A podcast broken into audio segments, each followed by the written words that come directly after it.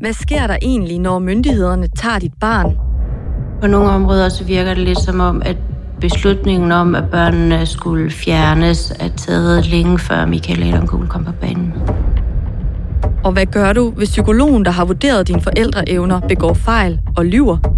Det er graverende fejl. Der er graverende mangler i det her. Det er jo fuldstændig altså, fodboldfiduser jo. Altså det, ja, ja, det, det, er... det var en svindel. Eller kommer med trusler? Så begynder han at advare mig imod, at øh, jeg, skal, jeg skal ikke lave flere fejl, fordi så øh, går det ud over min familie og mig. Du siger til hende, at, at, du, øh, at du håber for hendes families liv, at, øh, at hun ikke kommer til at skrive et forkert navn i en af de her forældrekompetenceundersøgelser. Ja, præcis. Jeg har troet hende, sagde jeg, efter hun har troet mig. Altså, de her eksperter kalder det svindel og fodboldfidus og noget forbandet svineri. Det gør mig glad, at det netop er de personer, der gør det, fordi det er et udtryk for, hvor godt det så er. Ekstrabladets podcastserie I de forkerte hænder kommer snart.